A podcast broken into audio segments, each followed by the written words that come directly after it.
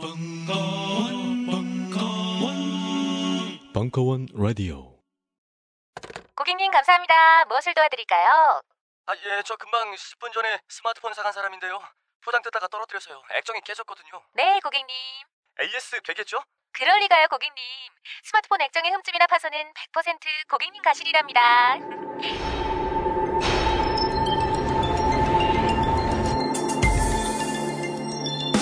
그렇습니다. 고가의 스마트폰이 파손됐을 때 대부분은 고객 과실로 취급되어 AS를 받을 수 없습니다. 그리고 그 수리비는 수십만 원에 이르죠. 지금 바로 딴지마켓에 가보세요. 배송비 포함 단돈 만 원에 여러분들은 정말 충격적인 체험을 하실 수 있을 겁니다. 사람에게 보험이 있듯 최신 스마트폰에는 아마스 방탄 필름이 있습니다. 히스테리 상품 광고 아마스 방탄 필름 네, 반갑습니다. 아, 저희 버벅거리는 이 입담을 직접 확인하기 위해 이렇게 많은 분들이 예, 감사합니다. 어, 어떻게 하다 보니까 책이 나왔네요. 처음부터 책을 낼 생각이었던 건 전혀 아닌데 어, 딴지일보 덕분에 그리고 출판사 여러분들의 도움 덕분에 책이 나왔고요. 어, 저는 개인적으로 이제 책을 내고 싶다는 욕심은 30년 동안 한 번도 안 가져봤던 사람인데 이렇게 제 이름으로 책에 나와서 아주 영광스럽고 어떨결 하고 아, 얼떨결 하다는 건 말이 안 되는구나. 아무튼 예, 어, 예 어원이 봉봉한 상황입니다. 어쨌든 여기 오신 분들은 어 뭐 제 얼굴 보러 오셨을 리는 없고 뭔가 고민이 있어서 오셨을 거라고 생각이 드네요. 네, 그러면 한번 버벅거림의 끝이 어딘지 예, 이제부터 시작해 보시죠. 네. 어, 예. 일단 시작은 취업이란 무엇인가 그 책에서도 제가 제 앞, 앞부분에 써놓은 얘기고요. 어, 전체적으로 흐름은 이제 책이랑 비슷하게 가겠죠. 아무래도 출판 기념 강연이니까 그 이 질문부터 시작할 텐데 어, 저희가 이제 말씀드리고 싶은 거는 기본적으로 취업이란 거에 대한 컨셉을 제가 책을 쓴 내용이랑 맞춰져 있지 않으면 그 이후에 드리는 말씀이 별로 의미가 없을 거라서 일단 시작점을 방향을 맞추고 시작하겠습니다. 그 제가 뻘쭘하게 사진을 하나 넣어왔는데요. 어, 좀 잘 보이실지 모르겠는데 앞에 언덕 위에 길이 하나 있고 웬 남정네 네 명이 이렇게 앞에 서 있는 거죠. 그러면 저를 비롯 취업을 처음 하던 당시에 저를 비롯해서 제가 생각하기에 많은 젊은 분들이 취업에 대해서 제가 보기에는 잘못 생각하고 있는 부분이 있다면 경쟁해야 되는 사람들이 있고 그 앞에 길이 하나 있고 누가 더 먼저 가고 누가 더 좋은 자리에서 가느냐 보통 이제 이렇게 생각을 하게 되는지 않나 뭐 그렇게 생각을 합니다. 근데 그도 그럴 수밖에 없는 게 제가 방송에서도 말씀드리고 책에서도 말씀드렸듯이 초중고등학교 내내 성적 점수 시험 보고 나서 총 몇 개 틀렸는지 개수로 쭉 이제 줄을 세우고 거기서 좀이라도 앞에 있어야 더 도, 좋은 대우를 받고 더 선택권이 넓어지는 삶을 초중고 12년 동안 살았으니까 대학에 안 들어가면 이제 그걸 기반으로 생각을 하기가 쉬울 거고 대학에 들어가도 뭐 토익이니 뭐 학점이니 해서 역시 성적이라는 기준에 줄을 쭉 세워놓고 위에부터 차례대로 기회가 주어지는 것처럼 생각을 하잖아요. 그러면 당연히 그거에 맞춰서 좋은 성적을 가진 애들이 좋은 직장이라는 걸 먼저 구하고 또 좋은 직장에 있는 사람들이 다음에 더 뭐 선택의 기회가 더 넓어지고 더 많은 기회가 주어진다고 생각하기 쉬운데 제가 생각하기에는 일단 이 사람만 놓고 보면요. 이 사람이 뭐 가생에 있으니까 길을 따라가는데 아무래도 뭐 힘들 것이다라고 상상 예측하게 될 수도 있고 아니면 뭐 앉아 있으니까 출발할 때 다른 사람들보다 늦을 것이다라고 예측을 할 수도 있잖아요. 근데 사실은 생각을 해보면 저 길 옆에 있는 저 잔디밭으로 뛰어간다든가 아니면 저대로 그냥 뒤로 발랑 자빠져서 언덕 뒤에 있는 길로 그냥 굴러서 내려간다든가 하면 길 위를 경쟁하면서 달려갈 다른 사람들이랑 아예 다른 삶을 살게 되는 거잖아요. 근데 그 삶이 그래서 뭐 나쁜 건지 길 위로 가는 것보다 실패한 건지 낙오된 건지 아니면 훨씬 좋은 건지 아니면은 오히려 길 앞으로 가면은 돌고 돌아서 다시 글로 오게 돼 있는데 저길로 굴러 떨어지거나 그냥 옆길로 나가면 뭐 오아시스가 나오는지 뭐 타워 팰리스 빈집이 나오는지 아무도 모르잖아요. 기본적으로 취업이란 거에 대한 컨셉은 그런 식으로 잡기를 바라는 겁니다. 취- 왜냐하면 취업이라는 거는 미취업 상태에서 취업 상태로 진입하기 위한 과정이라고 생각하시면 제가 볼땐안 되고 자기가 앞으로 뭐 한 50년 정도 짧으면 한 30년 이상을 어떤 삶을 살아갈지를 결정하는 거라서 어떻게든 단계가 넘어오기만 하면 장땡인 그런 개념이 아니라고 보는 거죠.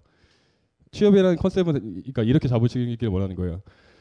어, 앞에 있는 길을 여- 다른 사람보다 더 빨리 가는 방법을 찾겠다. 아니면 앞에 그 앞에 있는 길의 어느 지점이 취업이라는 관문인데 내가 그 관문을 넘어서겠다는 목표가 아니라 그냥 나는 앞에 있는 길을 걸어갈 건지 길 옆을 평행으로 걸어갈 건지 아예 저 옆으로 그냥 90도로 갈 건지 뒤로 그냥 굴러 떨어질 건지 아니면 그 자리에 가만히 있을 건지 이런 거 결정을 하는 개념이라는 거죠.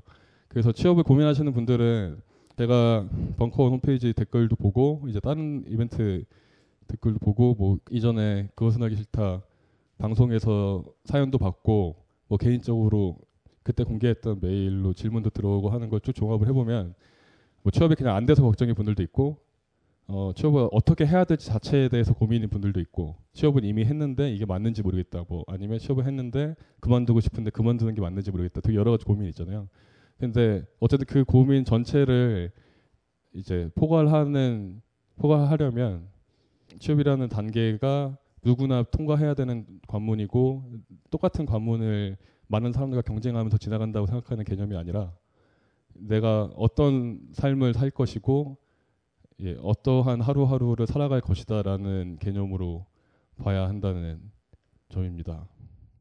네. 그래서 제가 이제 책에서 많이 말씀드린 게 제 연애나 결혼이랑 비유를 많이 한 게 그런 거거든요. 그 이제 한국 사회, 현대 사회에서는 남자 여자가 20대 중후반, 30대 초반 넘어가면 당연히 결혼을 해야 되는 거고 결혼을 하긴 해야 되니까 배우자를 찾아야 되고 근데 뭐 첫사랑이랑 한 12년 연애하고 결혼하면 참 좋을 텐데 난 이미 첫사랑이랑 헤어져 있거나 첫사랑을 한 적이 없고 그러면 나는 일단 그 옵션은 제외되고 그러면 3, 4년 이상 결혼 연애하고 결혼하는 게 좋다는데 지금부터 3, 4년 이상 연애를 하려면 40대가 될 것 같고 그러니까 그건 제외되고 그러면은 듀오로 결혼하는 것보다는 그래도 연애 결혼이 나을 것 같은데 연애 결혼을 해보려고 하는데 만날 사람이 없으니까 그 옵션 빼고 이런 식으로 생각을 하게 된다 말이죠.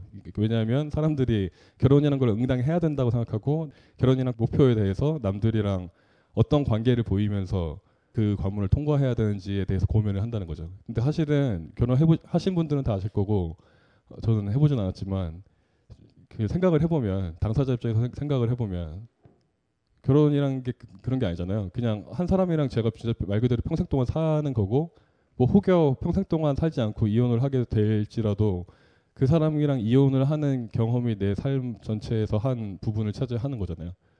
그러면 거기에 있어서 뭐 남들은 어떻다는데 라든가 뭐 남- 남들이 어떻게 본다든가 하는 건 별로 중요한 문제가 아니잖아요. 그냥 내가 한 사람을 어떻게 만나서 그 사람과 어떤 관계를 맺고 그래서 그 사람이랑 앞으로 어떤 삶을 같이 살아갈 건지에 대한 문제인데도 불구하고 이거를 관문으로 보게 되면 이런 일이 생기는 거죠. 제가 책에서 말씀드렸듯이 어, 맞선 볼 때 주의할 점 10개 이런 거 뭐 아니 소개팅에서 주의해야 할 12개 여자들이 가장 소러, 싫어하는 소개팅남 다섯 top 5 뭐 이런 이런 걸 보게 되는 거죠. 그러면은 그거는 뭐 어떤 면에서는 의미가 있을 수 있죠. 그 어떤 면에서는 많은 사람들이 뭐 이런 남자를 싫어한다니까 나는 그러지 말아야지라고 생각할 수도 있지만 그거는 예를 들면 이제 어 TV 무슨 소개팅 대회 같은 데 나가는데 소개팅을 다섯 번 해서 애프터를 할, 하는 확률이 제일 높은 사람한테 뭐 2천만 원을 준다 이런 대회에 나가면은 그 공식을 따라가시면 되겠는데 그냥 어쩌면 평생을 같이 할 수도 있는 사람을 만나는 자리라고 생각하면 그냥 자기 자신을 보여주고 그 사람은 어떤 사람인지 알아가, 알아가고 그래서 뭐 아니면 많은 거고 괜찮은 것 같으면은 더 만나보면서 알아가고 뭐 이렇게 하는 거잖아요. 근데 그렇지 않고 거기다 대고 저는 마, 제가 만약에 어, 채식주의자인데 전혀 아니에요. 실제로는 육식주의자인데 아무튼 제가 예를 들어 채식주의자인데 어, 채식주의자들은 소개팅에서 뭐 인기가 없대더라 해서 제가 억지로 고기를 먹는다든가 이런 식으로 해서 그 상대방이 어필을 한다 쳐도 문제고 상대방은 제가 채식주의자인지 모르고 뭐 만나게 되는 거니까 저는 거짓말한 게 되는 거고 만약에 고기를 먹는 게 싫어서 채식주의자가 좋은데 고기를 먹는 사람이어서 싫다고 하면은 자기 자, 자신을 솔직하게 안 보여줘서 손해를 보는 거고 뭐 이렇게 된다는 거죠. 그러니까 이점이 없다는 거죠. 그 확률을 높이는 것은 아무 이점이 없고 실제로 내가 어떤 삶을 살아갈 것인가, 뭐 어떤 사람을 만날 것인가 이런 문제에 대해서는 그렇게 주변의 어, 시선이나 확률적인 통계나 이런 것이 별로 중요하지 않다는 겁니다. 그래서 아무튼 취업에 대해서는 이제 이렇게 보자는 거예요. 예, 앞에 딱 꼴이 정해져 있는 거에 경쟁하는 게 아니고 어떻게든 나는 아주 넓은 범위 안에서 나의 삶의 방향을 설정하는 것이다. 라고 일단 보겠습니다. 보면 이제 무슨 일을 할 것인지에 대한 얘기가 나오겠죠. 취업이 그런 건 알겠는데 그래서 나는 뭘 해야 될지 모르겠다.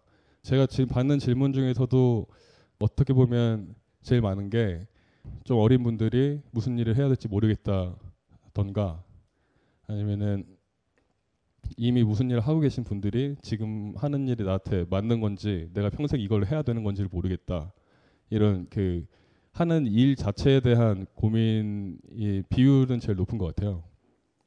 이제 여기 계신 분들이 어 뭐 이과신지 문과신지 뭐 예체능 쪽이신지 예, 제가 알 수 없으니까 이제 그렇게 아주 구체적으로 들어가기 힘들 것 같고 일반적으로 말씀을 드리면 제가 책 및 뭐 방송 기사 등에서 아, 무수히 강조했던 무슨 일을 할 것인가에 대해서는 덕질이 가- 가장 첩경입니다. 그 덕질이라고 제가 표현한 거는 일단은 저는 대학을 나온 사람이기 때문에 일단 대학 나온 분들 기준으로 말씀드리면 대학교 다니는 동안에 뭐 선후배들이나 뭐 친구들이 하는 말이 있잖아요. 뭐 우리 과에서는 어떤 계열로 가는 게 제일 좋다. 뭐 저- 저는 이제 문과 쪽인데 문과 쪽이면 뭐 외국계 투자은행에 들어가는 게 연봉이 제일 세다. 아니면 자격증 따가지고 뭐 변리사나 어 회계사 같은 거 하는 게 좋다. 아니면 뭐 고시 보 고시 보는 게 장땡이다. 뭐 삼성전자가 제일 좋다. 아니 뭐 현대자동차가 좋다. 뭐 광고 쪽은 뭐가 좋다. 뭐 마- 말이 되게 많잖아요. 그러면은 그 대학생들은 실제로는 아무것도 모르면서 그냥 들리는 말만 듣고 머릿속으로 대충 직업들의 서열을 매기게 되, 되죠.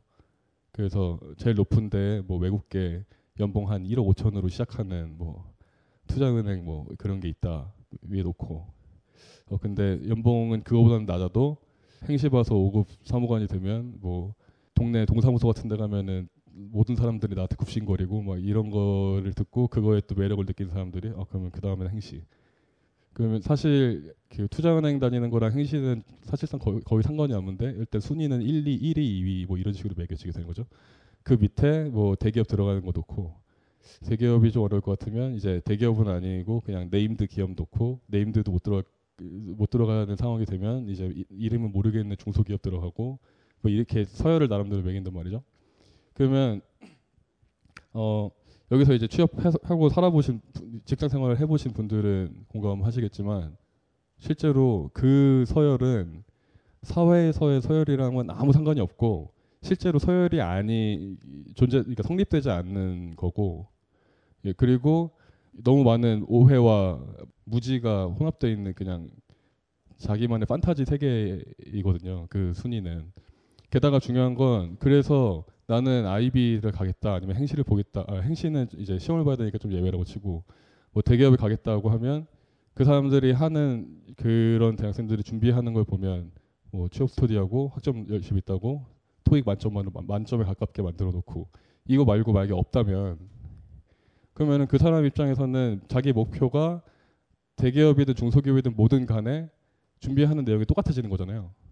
말을 다시 하면 자기 나름대로 순위를 만들어 놓고 그 순위 중에서 나는 최대한 높은 곳에 가겠다는 목표를 세운 다음에 그 다음에 남들이 다 하는 준비를 나도 똑같이 하는 거죠. 대신 더 열심히.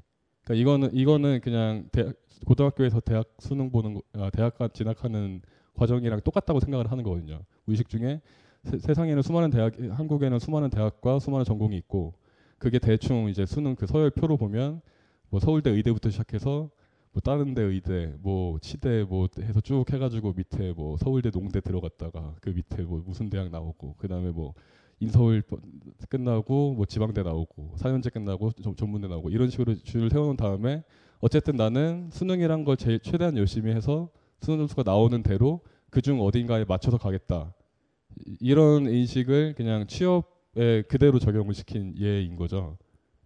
뭐 단언코 말씀드리건데 그런 식으로 회사 들어가면 3년 안에 그만둡니다. 실제로 제가 기사를 쓰려고 이제 통계를 찾아보니까 요즘 신입 사원들의 사- 이 3년 안에 회사를 그만두는 비율이 50%가 넘어요. 그 여기 계신 아까 손 드시는 취업 준비하시는 분들 중에 절반 정도는 3년 안에 회사를 그만두신다는 거예요. 그 얘기 다시 하면 지금 그렇게 머리 터지게 나름대로 열심히 준비를 해서 회사에 들어가면 그거는 3년 안에 그만둘 회사라는 얘기거든요. 이게 뭔가 잘못돼 있는 거죠. 만약에 그렇다면 만약에 내가 이렇게 열심히 하고 있는 게 고작 3년 안에 그만두려고 이렇게 열심히 하고 있는 거라는 거 말이 좀 이상하잖아요. 근데 실제로 결과적으로는 지금 신입 사원들은 그렇게 했다는 거죠. 뭐 몇 명인지는 모르겠지만 예를 들어 뭐 만 명이라고 치면 만 명 중에 대다수가 그렇게 같은 목표와 같은 기준을 갖고 학점 관리와 토익 공부와 뭐 학회 뭐 이런 거를 열심히 해서 최대한 한 다음에 그 점수에 맞는 대로 어떻게든 우겨 들어가면 그 어차피 3년 안에 그만둘 거라면 그러면은 그 3년을 뭐 잘 활용할 수 있- 있으면 다행이겠지만 대부분은 3년 안에 그만두면 그냥 다른 회사에 또 신입으로 들어가게 되고 그러면 그 3년이 약간 좀 무의미해지는 거죠. 차라리 그 3년 동안 그 다음에 가야 할 갔을 법한 회사 주- 회사에서 무슨 일을 할지를 더 준비했으면 그 회사에 들어가서 더 적응이 빨랐을 거고 이뭐 뭐 그렇다는 얘기죠. 어 그래서 이 덕질을 이 얘기를 꺼낸 거는 내가 어느 회사에 가겠다는 목표를 잡으실 때 그렇게 서열 중에서 몇 등 정도가 지금 나의 어, 처지에 얼추 맞아 보이니 이 정도를 목표로 하자. 그, 그 정도의 열심 열심으로 준비를 하자. 이런 식으로 접근을 하, 하시, 하지 마시고 그냥 그, 그 일을 알아보라는 얘기예요. 만약에 출판 업계에 가, 고 싶다. 그렇게 생각을 하신다면 그냥 출판 업계에 대해서 오- 오타쿠질을 하시고 만약에 뭐 게임 개발을 하고 싶다. 그러면 그냥 게임 개발을 준비하는 거고 만약에 뭐 마케팅을 하고 싶다 그러면 그냥 마케팅 자체를 덕질을 하는 거죠. 뭐 취업 스터디를 하고 뭐 토익 공부를 하고 이럴 필요가 없이 그냥 그 일을 내가 바로 시작한다고 가정하고 그 일을 하려면 뭘 준비해야 되고 뭘 알아야 되고 그래서 뭐 어떻게 하는 사람이 그 업계에서 잘하는 사람이고 어떻게 하는 사람이 못하는 사람인지 이렇게 파고 들어가자는 얘기고요. 예, 이거의 장점은 이제 두 가지인데 첫 번째는 첫 번째 장점은 오타쿠질을 열심히 하면 나랑 안 맞는 거는 오타쿠질 자체가 성립이 안 돼요. 그러니까 할 수가 없어요. 재- 왜냐하면 재미가 없어서.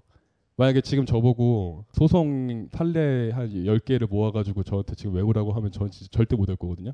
저한테 아니면 가장 이슈가 됐던 뭐 형사사건 판례 10개를 찾아오라고 하면 저는 그건 절대 못 할 거예요. 저랑 너무 안 맞으니까.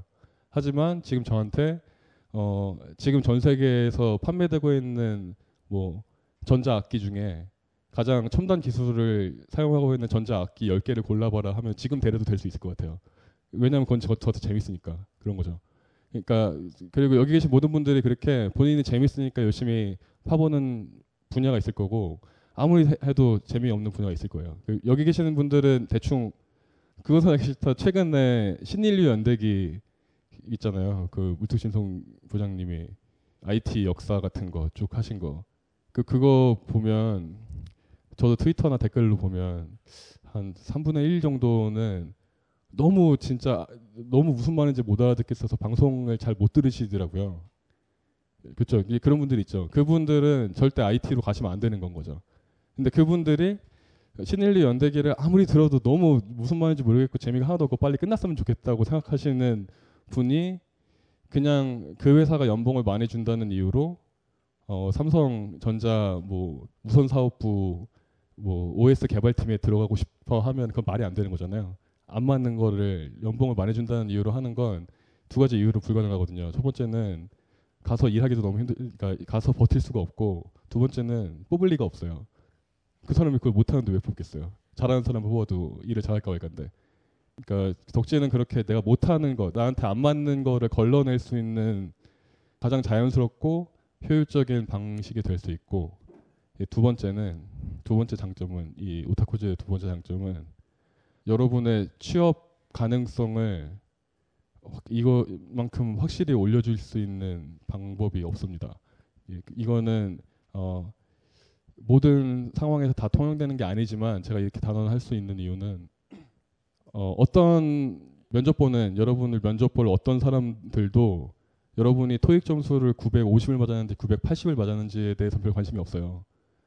그 950을 맞았다, 980을 맞았다에 대해서는 어, 면접하는 사람 입장에서는 거의 똑같다는 거죠. 크게 크게 의미하는 바가 없어요. 그그 30점이라는 차이가 크게 의미하는 바가 없고 990을 맞았다는들 이 사람이 당장 영어로 전화해야 되는 일에 투입됐을 때 전화할 수 있는지에 대한 확신을 이- 어, 확신을 줄 수 있는 근거가 안 되고 어, 반대로 면접을 보는데 이 사람은 이 업계에 대해서 아무것도 모르는 사람인데 이 사람은 이 업계에 대해서 지금 일하고 있는 한 대리나 과장 정도의 지식을 갖고 있으면 이거는 너무 균형이 너무 이쪽이 우세한 거죠. 알고 있는 쪽이.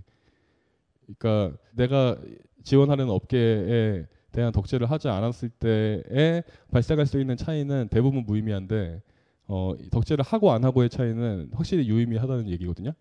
그러니까 덕질을 하면 덕질을 했다는 사실이 여러분의 취업을 보장해 주진 않겠지만 같은 시간을 투자해서 어느 양 정도의 지식을 추가했을 때 내 머릿속에 추가해 놨을 때의 유용성을 생각하면 이쪽이 훨씬 유리하다 뭐 그런 말씀입니다. 덕질 얘기 나온 김에 좀 말씀을 드리면 그러니까 저도 주변에 이제 아는 동생들이나 뭐 그런 뭐 친구들이나 뭐 이렇게 얘기를 해보면 제가 취업 관련된 책을 쓰긴 썼지만 어, 그 친구들은 제가 일단 취업 관련된 책을 썼다는 사실 자체를 잘 모르고 그리고 어, 제가 혹시 그 사실을 안다고 쳐도 제가 뭐 취업 상담으로 생계를 꾸려나가는 그런 입장은 아니잖아요. 그러니까 그 친구들은 저한테 딱히 뭐 그런 어, 진지한 고민이나 이런 거 얘기하지 않고 그냥 편하게 취업에 관련된 얘기를 할 때가 있는데 그러면 가끔 이제 이런 일이 확실히 있, 있거든요. 어떤 회사에 들어가서 무슨 업무를 맡았는데 아예 아예 모르겠다는 거예요. 이게 뭐, 뭔지 그냥 아예 모르겠는데 그 회사의 선배들도 그거를 아예 모른대요. 모르는 채로 모두가 그 팀의 모두가 일을 하고 있는 거예요. 근데 그분들은 이제 그 일에 그러니까 예를 들어서 뭐 게임 개발 일- 게임 회사라고 치면 게임을 개발하는 업무는 당연히 아니고 뭐뭐 행정 같은 거겠죠. 뭐 재무팀이나 뭐 인사팀일 텐데 어쨌든 간에 몰라요. 거기 있는 사람들이 그 게임 업계의 특성에 대해서 아무것도 모르고 그냥 일을 하는 거예요. 그냥 그냥 하던 대로. 그러면 그런 회사에서 그런 사람들이 일을 하고 있을 때 윗사람은 그 게임 업계에 대해서 잘 알고 있는 윗사람 얼마나 억장이 무너지겠어요.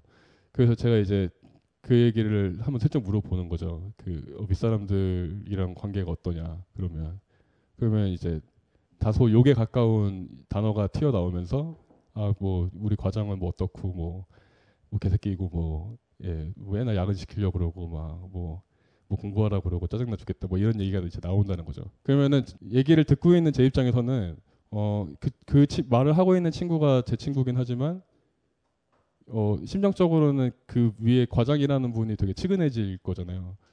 어, 그 사람은 이 업계에 대해서 잘 알고 어떤 사람이 필요하고 어떤 업무가 필요한데 밑에 있는 사람들은 그거에 대해 아무것도 모르고 그냥 하던 대로 일을 하고 있고 실제로 도움이 잘 안 되고 그래놓고 자기 욕하고 있고 뭐 이런 이런 분위기가 되는 거죠.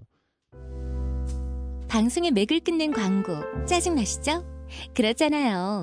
한참 몰입 중이었는데 느닷없이 광고가 나오면 얼마나 허탈하겠어요. 지금 뭐 하는 거냐고요? 광고예요. 벙커원 멤버십에 가입하시면 광고 없는 순결한 방송을 라디오가 아닌 HD급 동영상으로 감상하실 수 있습니다. 50% 특별 할인 기간 얼마 남지 않았습니다. 서두르시라 졸라. 네, 아무튼 무조건 덕질로 시작하시고요. 어, 그 여기 이 중에 아까 취업 준비하시는 분들 중에 대학생 분들이 계신데 지금 취업 스터디를 하고 계시면 어, 제 책에도 써놨지만 일단은 그만두세요. 지금 바로 혹시 지금 그 취업 스터디의 조장이나 누가 전화번호가 있으시면은 지금 지금 문자를 보내시고 네 이제 내일부터 안 나간다고 어, 혹시 본인이 조장이시면 지금 공지하세요. 아, 앞으로 취업 스터디를 하지 않겠다고. 왜냐면 어, 제가 어떻게 하다 보니까 취업 스터디 안티가 돼 버렸는데 어 그러니까 물론 좋은 취업 스터디 하시는 분들 있겠죠 이- 이- 있을 텐데 어 그냥 일반적으로 말씀을 드리면 어 취업 스터디 중에 예를 들어서 뭐 석유 수입 회사에 가고 싶은 사람들 다섯 명이 모여서 취업 스터디를 한다. 뭐 이런 거 좋아요. 이- 이런 거 괜찮은데 그리고 말고 그냥 취업 스터디가 있잖아요. 그러면은 어, 그런 그런 거 하잖아요. 자- 자기 소개서 써서 같이 돌려보면서 크리틱해주고 아니면 다 같이 모여서 서로 면접 봐주고 이게 면접관인 척하고 피면접자인 척하는 거 돌아가면서 해주고 뭐 그런 거 하잖아요. 혹시 이 두 가지를 주로 하는 취업 스터디 중이시면은 예, 지금 당장 당장 그만두시라는 얘기거든요. 왜냐하면 이거 여러 가지 이유가 있는데 어, 첫 번째는 어, 제가 알기로 취업 스터디란 말은 한 90년대 후반 학번부터 생긴 어, 말이에요. 왜냐하면 IMF 전에는 취업 스터디를 안 해도 웬만한 대학생들은 다 취업을 했어요. 그리고 그 대학교 안 간 분들도 일자리를 구하는데 그렇게 어렵던 시대가 아니에요. 그러니까 대부분의 시- 어, 실직자들은 그냥 눈이 너무 높거나 아니면 고시 공부 중이거나 보통 그런 분위기였단 말이죠 사회적으로. 그래서 뭐 이제 80년대 학번들 얘기 들어보면 아, 아시는 분들 다 아시겠지만 그냥 과 사무실 들어가면 대기업 지원 원서가 이만큼 쌓여 있고 그 지원서 아무거나 이렇게 몇 개 갖고 와가지고 써가지고 그냥 내면 그냥 그 회사 가는 거였어요 그때는. 그러니까 그때는 취업 스터디라는 게 의미가 없을 때였고 IMF 이후에 취업이 잘 안 되니까 이제 이래저래 준비를 하다가 우리끼리라도 뭔가 충분한 연습을 하지 않으면 뭐 이력서 뭐 한 300군데 내고 다 떨어지는 일을 벌어질 수도 모- 모르겠다. 혹은 이력서 자소서를 한 수십 군데 내본 사람이 다 떨어졌을 때 아 이거는 확실히 내 이력서와 자소서에 문제가 있다는 결론을 내버리고 그런 사람들끼리 모여서 뭐가 문제가 있는지를 이제 알아보다가 시작이 됐겠죠. 유래는 그렇겠죠. 그러니까 취업에 어려움을 겪었던 사람들끼리 모여서 그 원인을 찾다가 나름대로 어떤 룰을 깨- 찾아내고 그 룰을 고쳐 나가려고 노력을 하고 그게 이제 그러다 보니 한 학번 어린 후배들도 들어오고 그럼 또 한 학번 어린 후배들 들어오고 이런 식으로 이제 계속 계속 이어져 나갔겠죠. 근데 문제는 그런 식으로 학생들끼리 연습하면서 쌓여온 어떤 노하우가 실제로 업계에서 쓰- 그 사람을 면접 보거나 서류 평가를 할 때 보는 시각이랑 아무런 상관이 없다는 거예요. 그러니까 왜냐하면 서류를 보고 면접을 봐서 사람을 뽑아야 되는 사람 입장에서는 무조건 지금 이 순간 이 비어 있는 자리에 누굴 뽑는 게 가장 이상적인가 무조건 이게 기준이거든요. 내가 똑같이 한 명을 뽑는다면 누가 천 원이라도 더 벌 수 있을 것인가. 만약에 영업 직원이면 실제로 벌어오는 걸 거고 영업 직원이 아니고 뭐 그냥 마케팅이나 뭐 다른 인사 부서라 하더라도 어떤 사람들이 조금이라도 일을 더 하고 비용을 덜 쓰고 그러니까 더- 어, 같은 시간 동안 더 많은 가치를 만들어낼 것인가 무조건 그게 기준이에요. 그러니까 이거는 뭐 전승되고 이게 없어요. 그냥 그 순간에 그 사람은 최선을 다해서 가장 좋은 사람을 뽑아야 되는 거거든요. 근데 학생들끼리 유래가 되는 거는 미신이 들어가죠. 왜냐하면 어떤 선배가 자소서에 감정을 드러내는 말을 하나도 안 쓰다가 회사를 100군데를 떨어졌는데 감정을 드러내는 표현을 쓰기 시작한 시점에서 한 달 만에 취업이 됐더라. 이렇게 하면 그게 그냥 미신이 되는 거죠. 어 감정을 드러내는 표현을 써야 되네 이렇게 되는 거거든요. 근데 한편 이- 이- 그런 미신이 돌고 있는 어떤 취업 스터디 모임이 있는데 다른 스터디 모임에서 감정을 드러내는 표현을 계속 쓰다가 100군데 떨어진 어떤 선배가 감정을 안 드러낼 때를 붙었더라. 그럼 여기는 전혀 다른 미신이 도는 거예요. 이런 거거든요. 그 자기들끼리의 적은 샘플에서 추출되는 어떤 결과를 갖고 나름대로의 미신을 계속 쌓아가는 거죠. 거기서 틀렸다고 생각되는 미신은 없어지고 새로운 미신이 들어오는 거고 그 미신이 계속 맞는 걸로 드러나면 계속 맞는 것처럼 보이는 거고 이렇게 되는 거거든요. 이거는 실제로 뽑아야 되는 사람 입장에서는 전혀 안중에도 없는 기준인데 학생들은 그거를 이렇게 들이판다는 거죠. 마치 그게 정답인 것처럼 착각을 하게 된다는 거거든요. 근데 이제 더 큰 문제는 어, 어떤 사람들은 다는 아니겠고 어떤 사람들은 예를 들어 저 같은 사람은 제가 면접을 보는데 이 친구가 취업 스터디를 너무 열심히 한 티가 나요. 앉아 있는 자세나 쓰는 단어라든가 뭐 눈빛, 눈빛의 각도라든가 뭐 눈의 깜빡거림의 빈도라든가 이런 게 뭐 어디 동아일보에서 봤던 무슨 기사랑 너무 너무 똑같다든가 아니면은 아니면은 어떤 사람이 그런 이상 그 인상적인 사람이 하나 있었는데 그 다음에 뭐 따, 다른 면접을 봤는데 분명히 다른 사람인데 너무 똑같이 행동을 한다든가 그러면 이제 저는 이제 의심을 하게 되거든요. 얘네 뭐 보고 왔나 보다. 뭐 이런 기사가 하나 났거나 책이 나왔나 보다 이렇게 생각을 하게 되거든요. 그러면은 당연히 저는 그 사람은 빼요. 왜냐하면 그 사람은 같은 시간 동안 그걸 준비했다는 얘기가 되거든요. 제가 만약에 어, 게임 개발자를 뽑아야 되는데 그 사람 면접을 그렇게 보면 저는 그 시간에 게임 개발을 더 공부했을 사람을 뽑고 싶다는 거죠. 이 사람은 분명히 이걸 위해서 시간을 되게 많이 할애했을 텐데 뭐 하루에 한 시간이든 일주일에 뭐 다섯 시간이든 시간을 할애했을 텐데 저는 그런 거에 시간을 할애한 사람을 뽑고 싶지 않다는 거, 거거든요. 근데 물론 이제 저랑 다 저같진 않겠죠. 다, 다 저같이 뽑진 않을 텐데 저 같은 사람이 많을 거고 반대로 그래서 그렇게 딱 틀에 박힌 대로 면접 보거나 자기 소속에서 쓴 사람들을 좋아하는 사람이 뭐 엄청 많을 거라고 예상하기 되게 힘들고 많다고 해도 그렇게 하는 것보다 덕질하는 게 더 좋거든요. 저거는 무조건 드러날 수밖에 없으니까 나의 지식의 양이 드러날 수밖에 없으니까. 네. 그래서 문자 보내셨어요 지금? 여기 앞에 계신 분 문자 보내셨어요?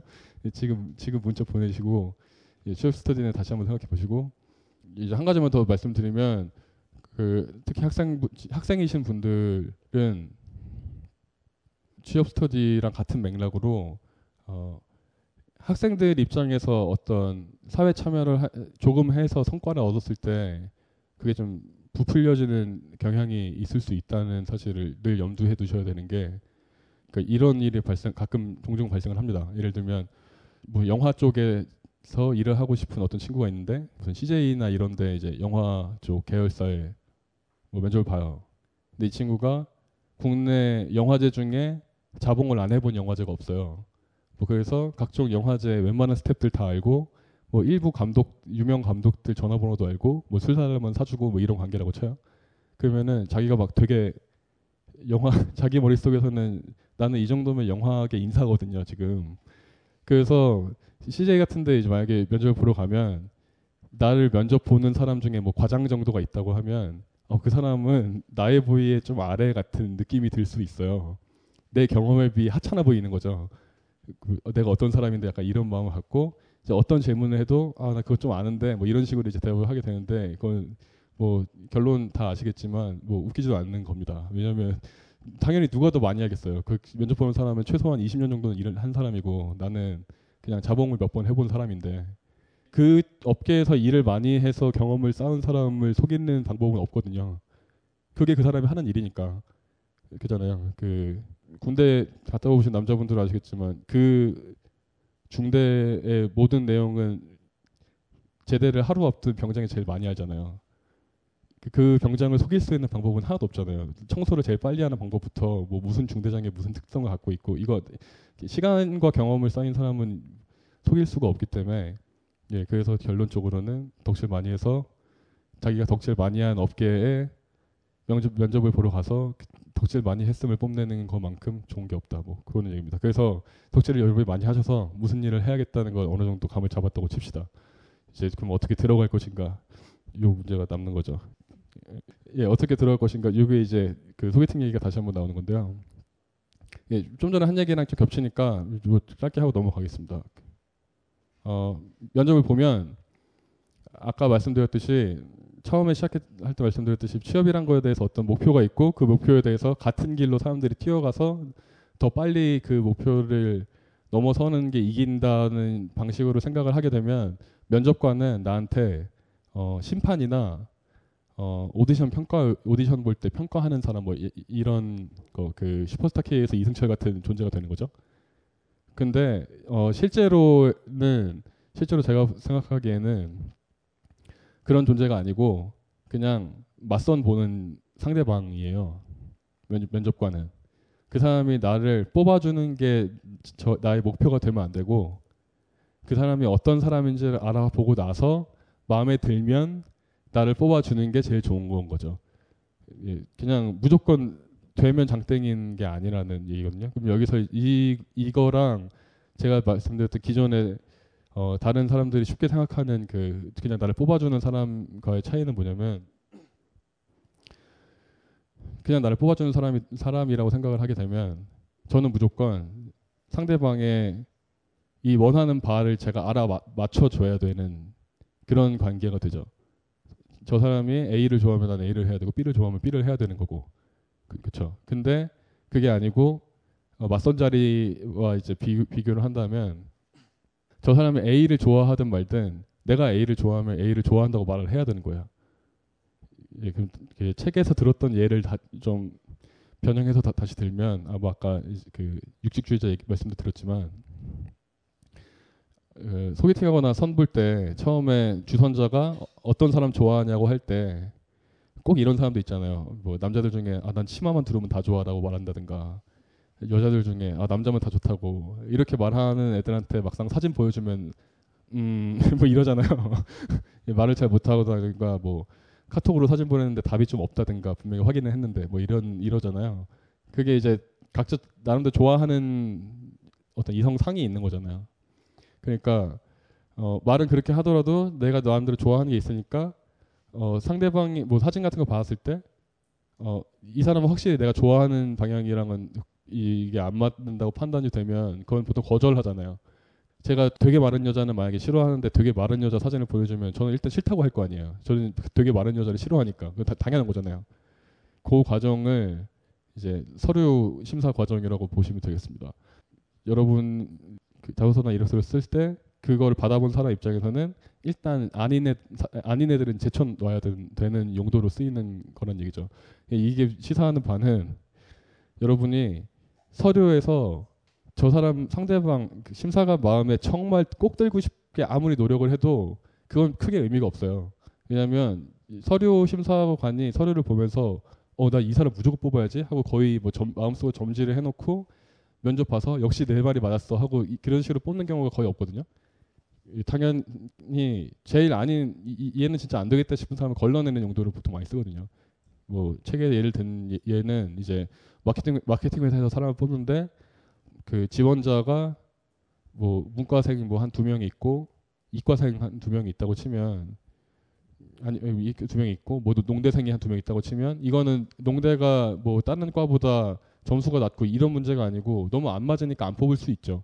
근데 그 마케팅 회사가 만약에 어, 주요 클라이언트가 무슨 농업 공구 회사 마케팅을 많이 하는 회사면 농대 출신인 게 되게 도움이 되겠죠. 이해가 빠를 테니까 이런 식으로 하는 어, 이루어지는 거거든요. 그러니까 이렇게 농기구 마케팅 전문 회사에서 사람 뽑을 때 농대생이 하나 있고 뭐 어, 뭘 예를 들까 무슨 컴퓨터 공학과생이 하나 있다고 치면 그러면 컴퓨터 공학과 학생보다 농대생이 좀 더 관심이 갈 거 아니에요.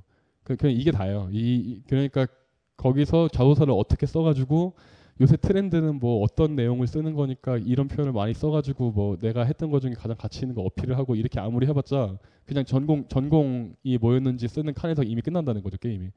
그러니까 별로 헛수고를 하실 필요가 없다는 얘기죠 일단은 그거에 대해서는. 그 다음에 두 번째는 거짓말을 하거나 과장을 하면은 그거는 반드시 그만큼의 대가를 치르게 되죠. 예를 들어서 소개팅이나 맞선 하는데 사진을 보여줬는데 어 포토샵지를 조금 한 정도가 아니라 아예 다른 사람 얼굴을 만들어서 갖고 오면 그러면은 제가 뭐 소개팅에 응할 수는 있겠죠. 예쁜 줄 알고. 근데 만나면 다른 사람이 앉아 있을 거 아니에요. 그럼 전 당연히 싫어하겠죠. 게다가 저, 저한테 거짓말까지 한 거잖아요.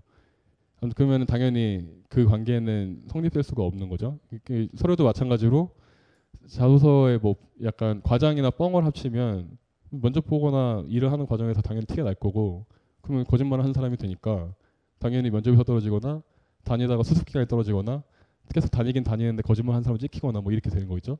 그리고 거짓말은 하지 않아도 뭐 방향에 대한 문제는 어떻게 되냐면 서류에서 제일 궁금한 거는 이 사람이 내가 못 쓸 사람은 아닌가 아니면 쓸 수 있는 사람인가 이걸 걸러내는 게 제일 중요하다고 말씀드렸잖아요. 그러니까 어 뭔가 이 사람이 숨기거나 아니면 이렇게 왜곡해서 드러낸 것 중에 심사관 입장에서 되게 중요했던 사실이 있으면 어쨌든 그걸 알게 될 거기 때문에 어 그거를 면접 면접 과정에서 물어보거나 아니면 뭐 취업한 이후에 뭐 물어 확인을 해보겠죠. 뭐 중요한 거라면. 그러니까 중요한 거라면 어차피 알게 되는 거고 안 중요한 거라면 어차피 안 알게 되는 거니까 내가 쓰고 안 쓰고는 그냥 보는 사람이 알아서 판단할 문제예요. 저를 그냥 쓰면 되는 거죠. 제 얘기를. 예, 그, 러니까 일단 자소서에 어 대해서 스트레스 받으시는 분들은 이런 식으로 그냥 나는 내 얘기를 쓰면 되고 보는 사람이 알아서 판단할 거고 보는 사람이 만약에 떨어뜨렸으면 그냥 내가 저 사람한테 필요한 게 아니니까 그럼 뭐 안 가길 잘했네 이렇게 되는 거라고 생각을 일단 하시면 되겠고요. 그리고 이제 면접 자리는 그렇게 사진 보내주고 어 괜찮은 것 같아. 그래서 이제 소개팅을 보는 거죠. 소개팅을 본다고 하면 아까 말씀드렸듯이 무슨 잡지에서 소개팅에서 인기 없는 남자 베스트 5를 보고 뭐 아니면 인기 있는 남자 베스트 5 해가지고 그거 따라하고 이렇게 하실 필요가 없는 것이 어 아까 말씀드렸던 대로 고기를 먹는데 안 먹는 척 한다든가 안 먹는데 먹는 척 하는 이거는 어쨌든 그 관계에 하나도 좋을 게 없다 없는 거- 거거든요. 지금 이 소개팅 끝나서 딱, 딱 사귀기로 만약에 했으면 그날 바로 사귀기로 했으면 아싸 하고 끝나는 게 아니잖아요. 사귀기로 해서 사귀어야 되잖아요. 이제 회사 다니는 것도 내가 어떻게 면접관 잘 눈속임 해가지고 들어갔으면 들어 아, 들어가서 아싸 하고 끝나는 게 아니고 거, 그 회사에 취업한 채로 계속 인생을 살아가야 되는 거라는 말이죠. 예. 그러니까 남들은 어떻게 하고 뭐 이거 다 떠나서 그냥 물어보면 대답하고 모르겠으면 모르겠다고 하고 뭐 알겠으면 아는 내용 대답하고 나도 궁금한 게 있으면 물어보고 이렇게 해야 되는 건 거죠. 그래서 면접은 어쨌든 간에 그 회사에 대해서 최대한 어, 나 자신을 보여주고 회사에서 판단할 수 있는 충분한 정보를 제공한 후에 저도 회사에서 필요한 걸 알아내야 되는 거기 때문에 예를 들어서 취업 준비하시는 분들 중에 나는 야근 많은 직장에선 절대 일을 하고, 하고 싶지 않다는 굳은 의지가 있으신 분은 야근을 많이 하는지 물어봐야 되는 거고. 그죠? 그, 아니면 물어보지 않더라도 그 구직하기 전에 거기 다니는 사람들을 어떻게든 알아내서 분위기가 어떤지 알아봐야 되는 거고. 만약에 야근은 상관없는데 뭐 보너스가 나오고 연봉이 어느 정도 수준이어서 나, 내가 돈 수익이 어느 정도 돼야만 한다고 생각하시는 분은 그게 어- 얼마든지 당연히 알아보셔야 되고 미리 알아보는데 한계가 있었으면 면접장에서 물어보셔야 되는 거고 예 그렇게 이제 정보가 주거니 받거니 돼서 둘이 어 관계를 맺을 수 있다고 판단이 들때 그때 관계를 맺는 게 면접이라는 얘기가 되겠습니다. 그러니까 연애랑 비교하자면 그 그냥 이성을 꼬시는 skill이 있는 사람들이 분명히 있잖아요. 남자들도 있고 여자들도 그렇고 상대가 누구든 간에 그냥 그게 타고났거나 뭐 어, 그 습득을 해서 할 수 있는 사람도 있잖아요. 어떤 사람이든 꼬실 수 있는 사람이. 그걸 보통 바람둥이라고 부르잖아요. 우리가 아니면 뭐 옛날 말로 뭐 제비 뭐 이런 말을 쓰잖아요. 그러니까 취업에 있어서 그럴 필요가 없다는 얘기죠. 취업에 있어서의 제비가 될 필요가 없다는 겁니다. 바람둥이가 될 필요도 없고 그냥 결혼을 잘해야 되는 거야. 취업을 잘하는 거는 뭐 잘 꼬셔봤자 아- 아무짝에도 쓸모없고 그냥 3년 안에 그만둘 확률을 조금 더 올려줄 뿐인 거죠. 그래서 들어갔다고 치면 예, 어떻게 살아남을 것인가 얘긴데요. 크게 뭐 두 가지 어떻게, 살아남을 것인가는 두 가지 맥락이 있겠습니다. 사람 관계를 어떻게 해 나갈 것인가와 돈을 돈에 관련된 문제를 어떻게 나갈 것인가. 돈 얘기를 먼저 할게요. 그 지난번 강의는 때 말씀드렸는데 지금 혹시 취업 고민 중이신 분들 중에 무슨 일을 하고 싶은데 그 일이 연봉이 낮아요. 그래서 이 업계를 해도 될지 좀 고민이 된다. 다른 업계로 가면 연봉이 좀 괜찮아서 이게 날것 같다.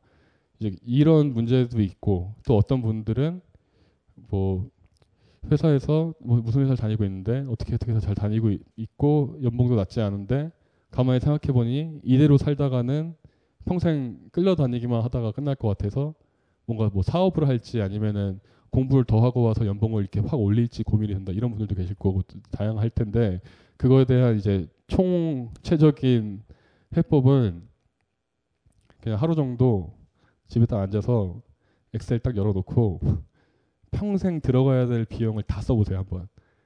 평생. 그러니까 남아있는 학비. 그다음에 나는 차를 이걸 사고 싶으니까 그 차 가격. 뭐 지- 대충 내가 살 만한 집 가격. 보통 결혼할 때 얼마 되는지 내 주변 사람들한테 물어봐서 그 가격.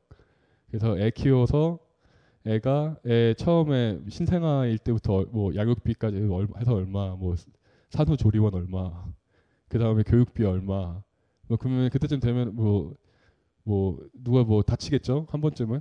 나든 나든 배우자든 애든 간에? 그러면 그때 뭐 목돈 하- 얼마쯤 들어가고 뭐, 뭐 그러, 그리고 그, 그 이후에 뭐 중고등학교 뭐 학원비 대학교 애 대학교 학비 그때쯤 들어가는 뭐 집을 한번 옮겨야 되니까 그 집 값은 얼마인지 대충 다 더해보면 지금 말하다 보면은 이게 엄청 많아 보여도 지금 말한 게 대부분이에요 그러니까 이거만 더하면 돼요 이거만 더하면 대충 얼마 값이 나올 거잖아요 그러면 금액을 두고 지금 내가 벌고 있는 돈이 있잖아요. 취업하신 분들은 아니면 가, 내가 가려고 하는 회사 연봉 있잖아요. 그 연봉에서 대충 내가 생활비 있으니까 그거 빼고 남을 돈, 저금해야 될 돈 쭉 더해보는 거죠. 그러면은 그러면은 아마 한 80살까지 열심히 모으셔야 60세까지 쓸 돈이 벌릴 겁니다. 아마도. 거, 거기서 이제 뭐 이자 계산하고 뭐 중간에 그러면 아 이렇게 되면 답이 안 나오니까 뭐 뭐뭘해뭐 주식 투자를 해야겠네? 뭐 이런 식으로 이제 다, 막 해법을 풀어 나가는 분들도 있고. 저 같은 경우는 어, 첫 직장 다니다가 이 계산을 해보니까 어, 80살까지 열심히 살아야 60, 열심히 돈을 모아야 60살까지 살겠더라고요. 이게 20년을 20년을 전 더 살아야 되는 거예요. 그러니까 제가 죽은 다음에 20년을 더 일해야 이 돈에 메꿔지는 이런 상황이 되는 거거든요. 그러니까 이, 이면 안 되니까 그러면 안 되잖아요. 사람이 죽으면 죽어야지. 죽고 나서 20년을 더 일할 수 없죠. 그래서 저는 회사를 그만뒀어요. 그때 이, 이거는 이제 판단하기 나름이죠. 나는 저 같은 경우는 대박의 꿈을 노리고 회사를 그만둔 거고 저기 앉아 있었던 제8극장이라는 팀을 만나서 이 팀으로 대박을 노려야지 하고 지금 5년째 대박을 못 내고 있는 뭐 그런 상황인 거고요. 뭐 예, 거, 거기서 뭐 재테크를 하든 유학을 갔다 와서 그 연봉을 띄워야겠다라고 판단하든 이제 그건 자기의 몫이죠. 근데 어쨌든 간에 그 액수를 아는 게 되게 중요해요. 그 액수를 정확히 알아야 지금 내가 꿈꾸고 있는 삶의 quality가 지금 내 능력이랑 맞는지 안 맞는지 판단이 되거든요. 예를 들어서 지금 연봉 한 3천 정도 테이블인데 그러면 대충 연봉 인상률 뭐 한 9% 10% 잡, 잡으면 연봉 인상 될 거고 근데 연봉 인상 되는 만큼 물가도 오르겠죠. 그 물가 인상률 또 얼마 잡아서 이렇게 대충 이렇게, 이렇게 따져 보면 아 그러면 나는 지금 내가 술 먹듯이 술을 먹으면 살 수가 없구나. 뭐 아니면 뭐 담배를 끊어 담, 일단 담배는 끊어 봐야겠구나라든가 뭐 옷을 사는 횟수를 줄여야 된다 이런 어떤 어떤 답이 나올 거잖아요. 그 숫자를 아는 거랑 그 숫자 모르고 내일은 내, 내일의 태양이 뜰 거라고 그렇게 살면 그러면 저처럼 20년 더 살아야 되는 이상의 결과가 나오는 거거든요. 예, 그래서 일단 평생 벌 돈의 액수와 평생 쓸 돈의 액수를 대충 계산을 해 보시면 대부분의 경우는 답이 안 나올 거고 그 답이 안 나오는 경우에 대해서 제가 추천해 드리고 싶은 방법은 딱 하나예요. 능력자가 되시는 수밖에 없어요. 그 일을 엄청 잘하는 수밖에 없어요. 그 예를 들어서 어, 그 비용을 대충 계산을 해보니까 한 마흔쯤에 연봉 1억을 받아야 된다고 쳐요. 이 가정을 하, 해봐요. 그럼 뭐 말이 연봉이 1억이지 누가 연봉 1억을 줘도 주겠어요 지금. 그잖아요. 그러면 연봉 1억을 받을 수 있는 방법은 내가 유학을 갔다 오는 것도 아니고 유학 가면은 유학 가는 순간 한 2억 쓸 거 아니에요. 그럼 그 2억도 어떻게 메꿀 거예요? 그러니까 유학 가는 게 아니고 뭐 사기를 쳐서 2억을 뭐내 친구한테 눈탱이를 쳐야지 뭐 이렇게 이런 것도 뭐, 뭐 상, 상상할 수는 있겠지만 그런 거 말고 제일 안정적이고 확실한 방법은 내가 1억만큼의 가치를 만들어내면 돼요. 내가 1억만큼의 가치를 만들어내면 무조건 누군가 나한테 1억을 줘요. 왜냐하면 내가 1억만큼의 가치를 만들어냈으니까. 그러니까 무슨 얘기냐면 작곡가 중에 유명한 작곡가분들 있잖아요. 유명한 작가, 작곡가분들이 뭐 옛, 날로 따지면 뭐 조성모 이럴 때 따지면 뭐 앨범 200만 300만 장씩 팔 때 그 작곡가들이 곡을 만들면 저작권료 같은 뭐 그런 거 아니면 곡, 곡비 같은 쪽으로 뭐 많이 받으면은 한 뭐 천만 원, 이천만 원 받, 받는다고 쳐요. 그 사람한테 천만 원, 이천만 원을 줄 수 있는 이유는 그 사람이 만든 곡은 무조건 천만 원, 이천만 원 이상은 벌어올 수 있기 때문이거든요. 자, 그러면 다시 예를 들면 뭐 이런 얘기도 있어요. 뭐 가끔씩 유명한 뮤지션이 신인 작곡가 아니면 뭐 도제 작곡가 곡이 너무 좋아서 그냥 그 곡을 그냥 아예 돈을 퉁으로 주고 그냥, 사버리는 경우가 있거든요. 저작권도 자기 이름으로 그냥 올리는 거죠. 내가 아예 샀으니까. 그러면은 뭐 많이 줄 때는 그냥 오필트 하나 주고 막 그래요. 뭐 한 오필트 하나니까 뭐 한 2, 3억 하겠죠 아마. 2, 3억을 그냥 주고 그냥 그 곡을 사오는 거예요. 그럼 그 이유는 뭐겠어요? 그 곡이 무조건 2, 3억보다 많이 벌 테니까 주는 걸 거 아니에요. 그럼 그 사람은 2, 3억 정도의 가치를 만들어낼 수 있었기 때문에 2, 3억을 받은 거예요. 그러니까 연봉 1억을 벌 수 있는 가장 확실한 방법은 내가 1년에 1억만큼의 가치를 만들어내면 되거든요.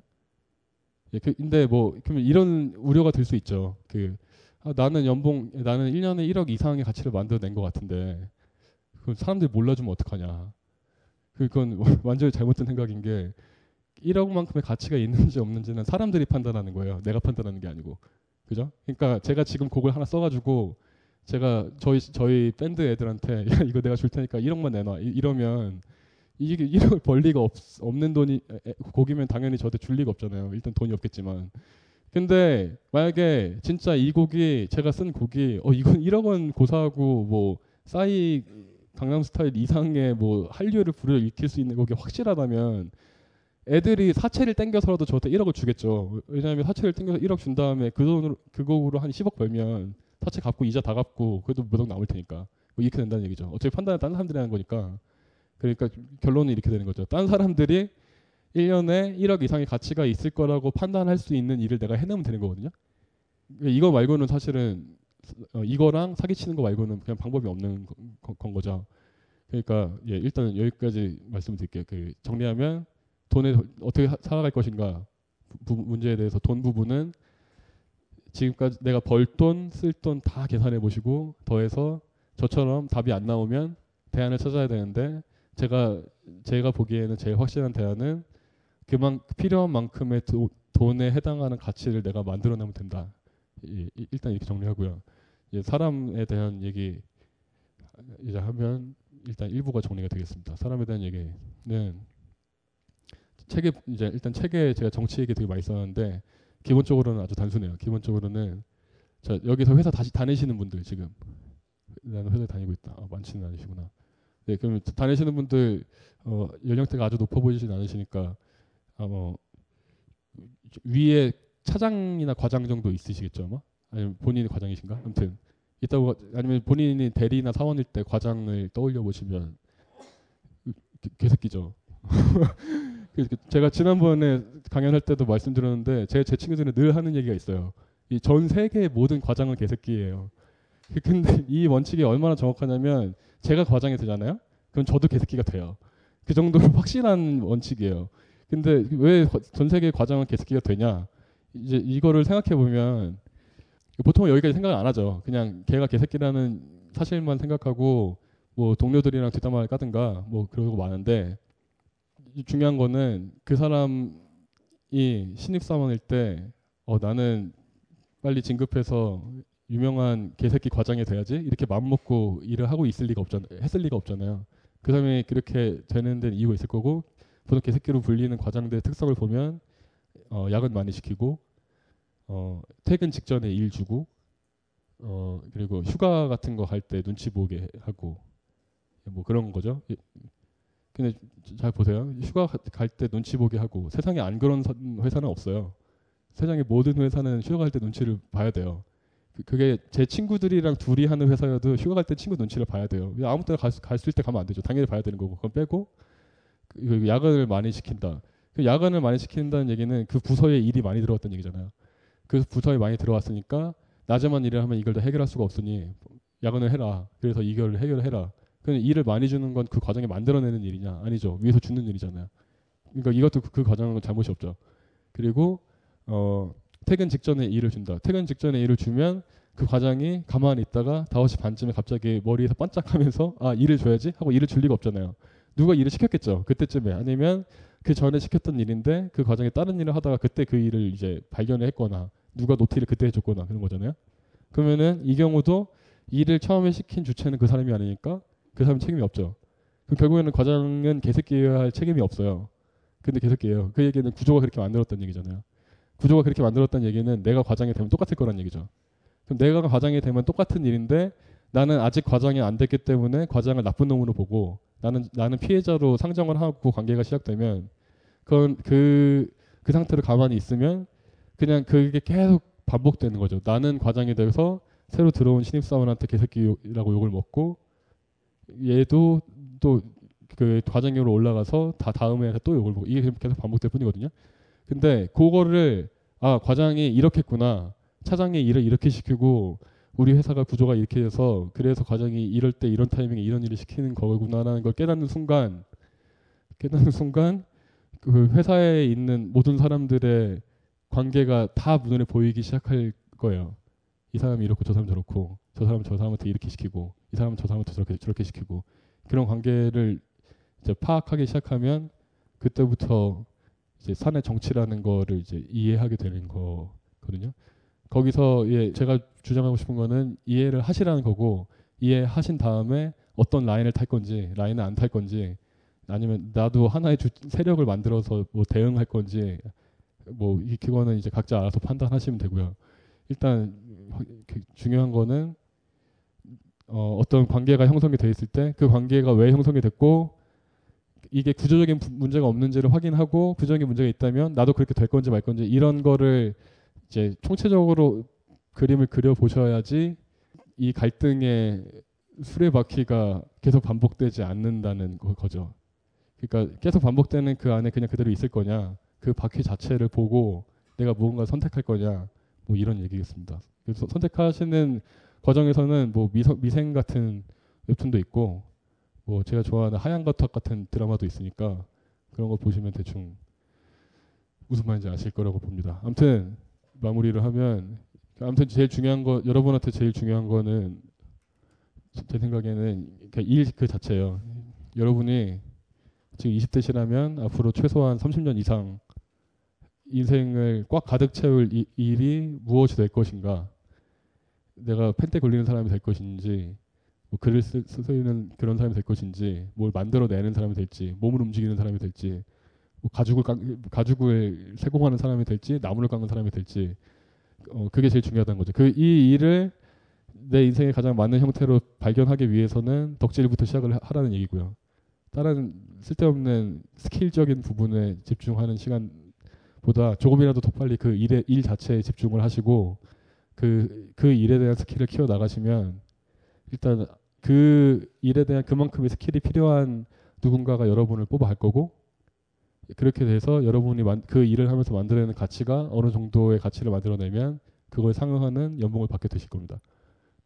그리고 그 연봉을 받아서 모자르다면 나는 더 일을 열심히 더, 더 연구를 해서 내 skill을 키우거나 아니면 내 목표를 줄이거나 이런 식으로 계산해 나가면 어 일단은 대부분의 문제는 해결될 거예요. 그리고 어 대부분의 문제에 속하지 않는 어떤 문제가 있겠죠.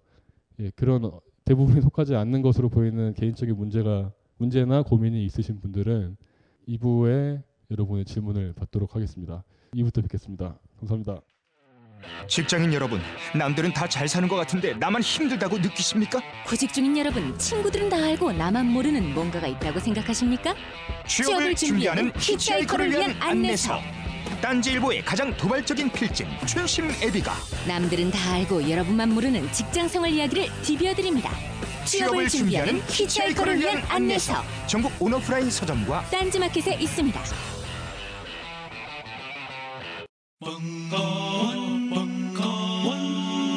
벙커원 라디오